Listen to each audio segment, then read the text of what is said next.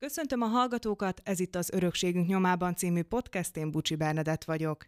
Itt ül velem a stúdióban Varga Tamás népiiparművész késes, aki az édesapjának köszönheti ezt a különleges mesterséget.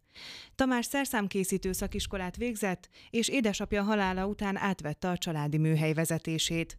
Keze alatt ma hagyományos és modern munkadarabok születnek. Köszöntöm az Örökségünk nyomában podcastben Varga Tamást. Köszöntöm a hallgatóinkat.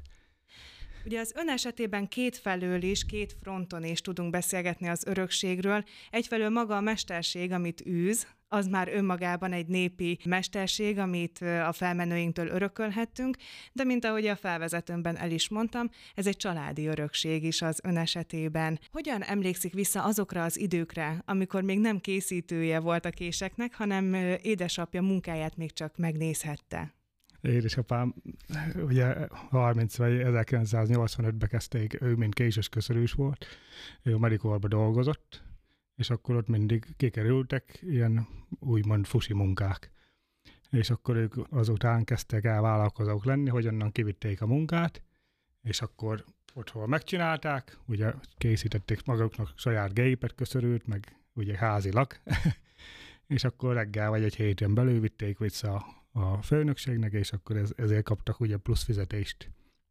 És akkor így a bátyámmal gondoltak, mert a bátyám az, az meg orvosi műszerész, szóval rokon szakma, ő is medikoros volt, én is medikoros voltam, úgyhogy ez egy családi hagyomány, szóval ott ugye dolgoztunk annak idején 2500 ember is, és akkor így, így gondoltak a bátyámmal egyet, és akkor belevágtak egy vállalkozásba, egy közös vállalkozásba, és akkor jártak vásárokba, és ugye készítették a késeket, megrendelésük volt, és akkor ezek után lettek ugye kisiparosok, mert még akkor kisiparosok voltak, de hát ugye én köztem meg a bátyám közt 14 év korkülönbség van, úgyhogy elég sok. Akkor ezt de még gyerekként láthattam. Én gyerekként, igen.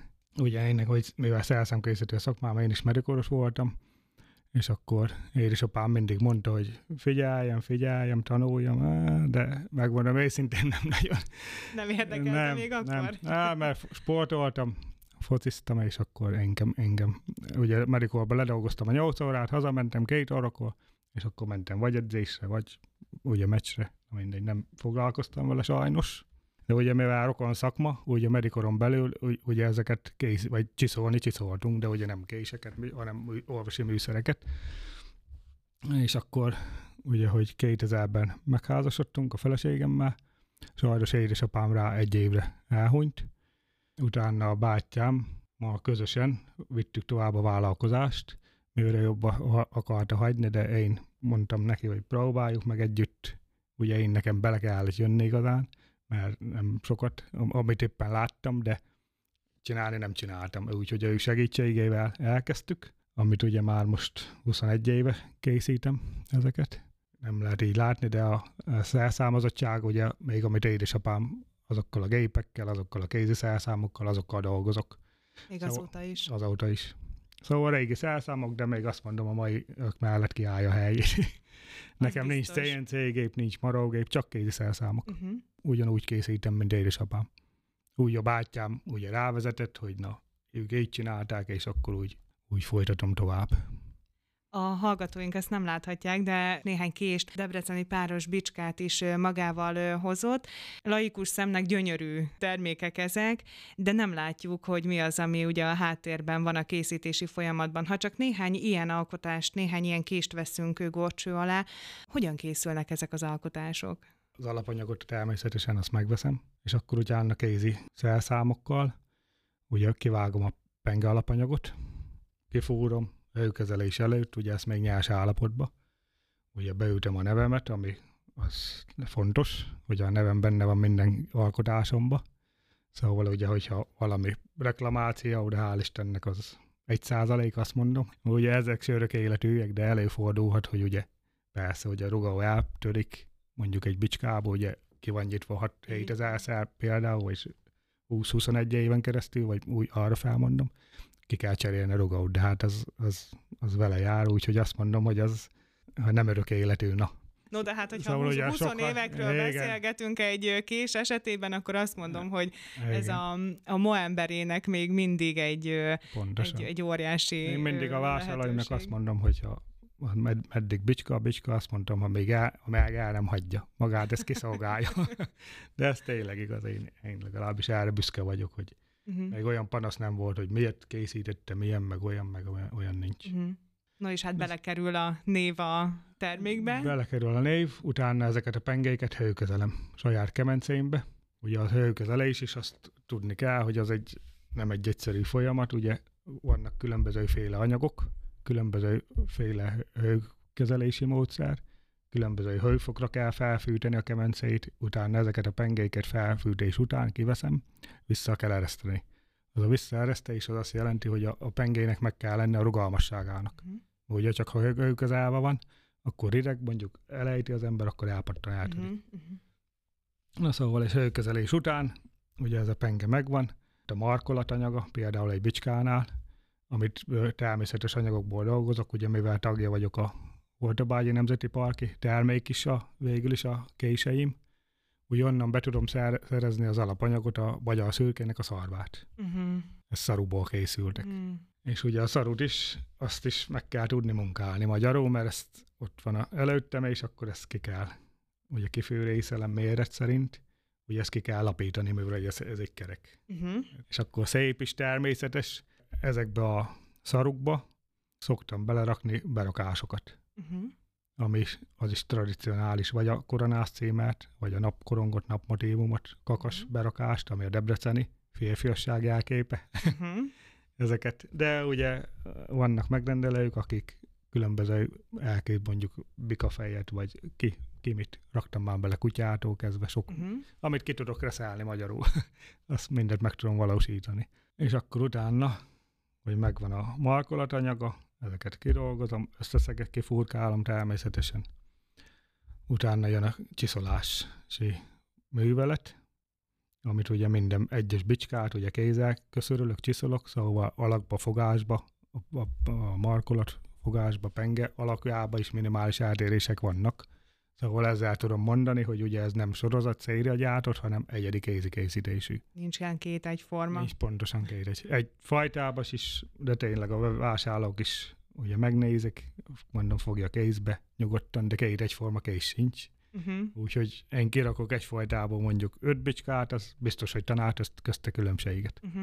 De ezt sokan hál' Istennek értékelik, hogy na itt, itt a példa rá, hogy ugye nem sorozatgyártott. Mi az, amiért ragaszkodik a felmenőktől örökölt eszközökhöz, és ahhoz a tudáshoz, ami mi ahhoz kell, hogy, hogy így szülessenek ezek a kések? Miért nem a modern technológiával készülnek ezek?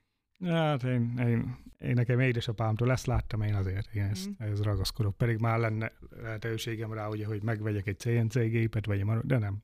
Nem. De az elvenne egyébként abból az értékből, ami Szerintem egy igen. kézi készítésű késnek Szerintem a... igen. Uh-huh. Hát most ugye járok sok rendezvényre, most ugye voltunk az idén is, meg ez minden évben megvan a Székesfehérváron rendezve ez a Tűzelvassal Fesztivál, itt csak kimondott késesek vannak, Uh-huh. most voltunk 75-en, úgy az egész országból mindenki. Uh-huh.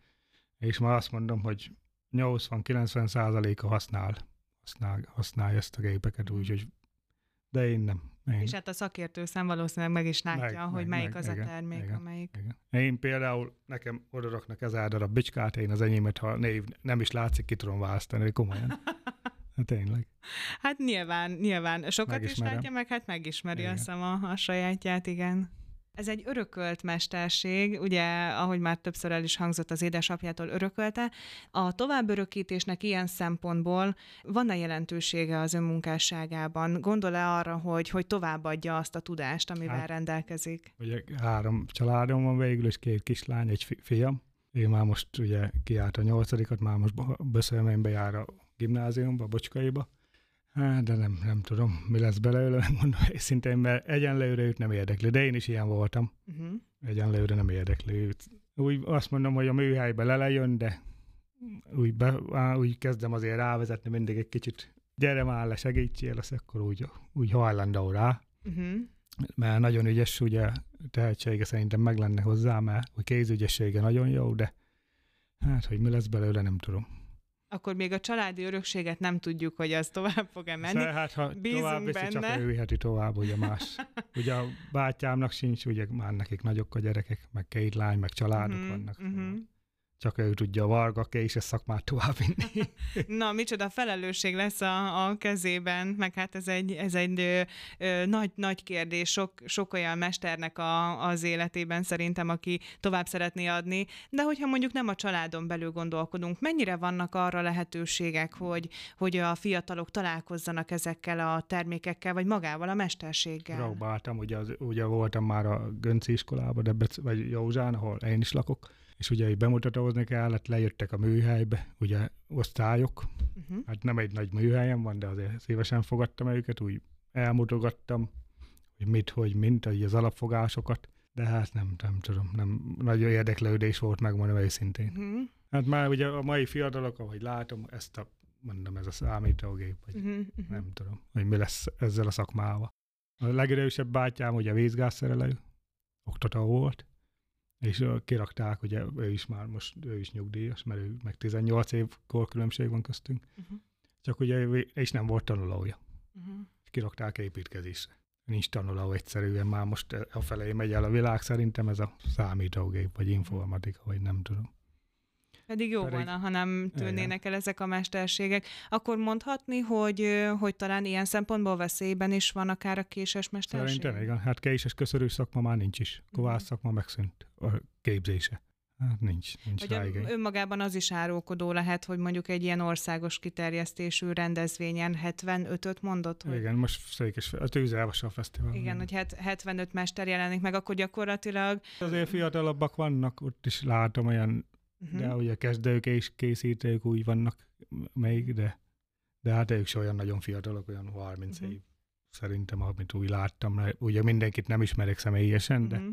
azért vannak fiatalabbak is, de ugye az én generációm, meg még idősebbek, azért az országban azért még vagyunk, Uh-huh. de ők is úgy pontosan ezt mondják, hogy nincs, nincs utánpótlás. Már pedig ugye több tradicionális bicska készítőt ismerek, ugye akik is édesapjuktól tanulták, és nekik is pedig vannak család, de nem, nem, ők is panaszkodnak.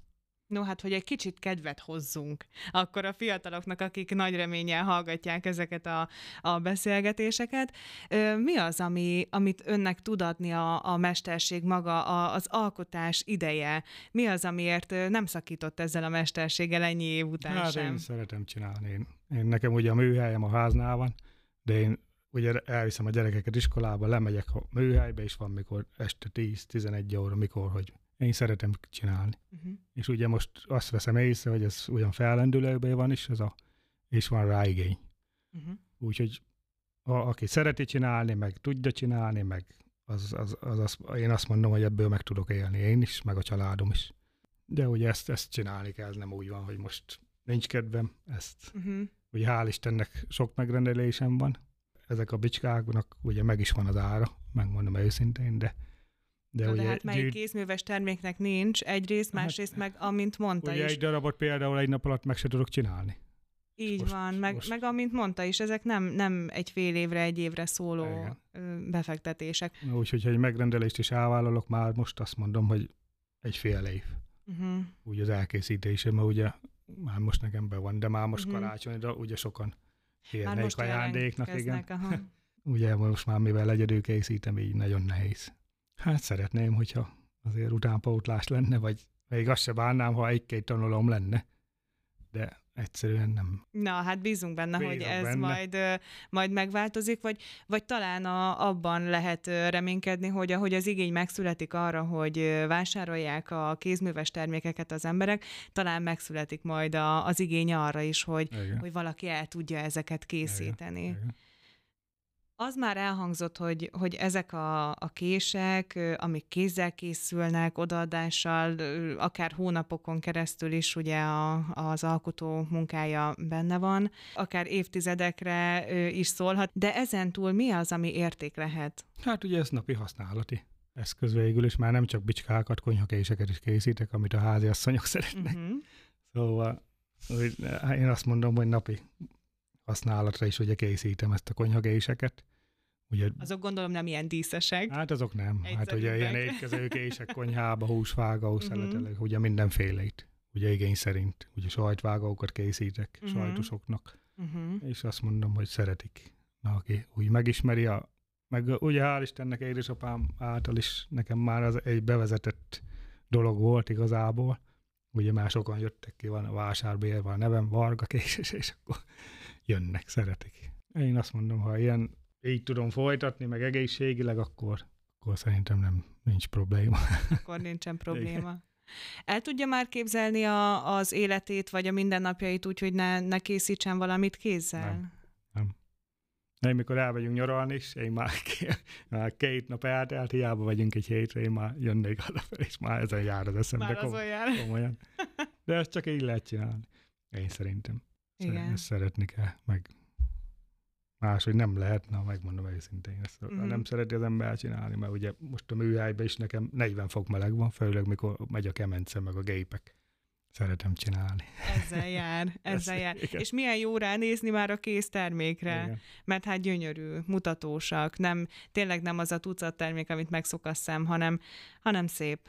Örömteli, hogy, hogy megörökölhette ezt a mesterséget úgy, hogy, hogy fiatalként nem is gondolta, Nem, hogy, Nem, hogy igen. majd ide fogja vezetni a Hát sors. én mindig Amerikorban én ott el voltam, de ugye már az most becsődött, úgyhogy nincs is. Mhm.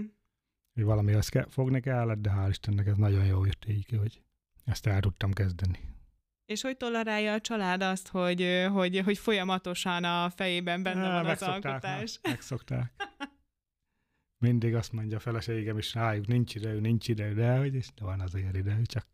De azért De mondom, ezt ha nem is. csinálom meg, meg ugye határidős munkák, akkor ezt Így más van. úgyse készíti el helyettem. Meg kell van. csinálni. Meg ha elvállaltam, akkor inkább velem vagyok éjfélig, vagy akármeddig, ezt meg kell csinálni. Ha azt mondom, hogy mondjuk szombatra megcsinálom, akkor megcsinálom. Uh-huh. Mert az ugye vagy egy hét múlva, vagy valami, az úgy nem jó. Akkor mondhatni, hogy ez, ez fejben és lélekben is egy nagy elköteleződés. Én ezt látom itt, a hallgatók ezt nyilván nem, nem láthatják, de, de ahogy beszélt a mesterségről is, egy, egy azonnal egy ilyen pesgő tekintet, lá, látszik, hogy szereti azt, amit, amit csinál. Ahogy mondta is, el nem tudja már képzelni az életét anélkül, hogy alkosson. Az igen. Ugye most 50 éves vagyok, de még szeretném csinálni, még élek. Azt mondom. Úgy legyen. Nagyon szépen köszönöm, Tamás, hogy a vendégem volt, Köszönöm szépen én is. a hallgatóknak pedig köszönöm a figyelmet. Köszönöm szépen.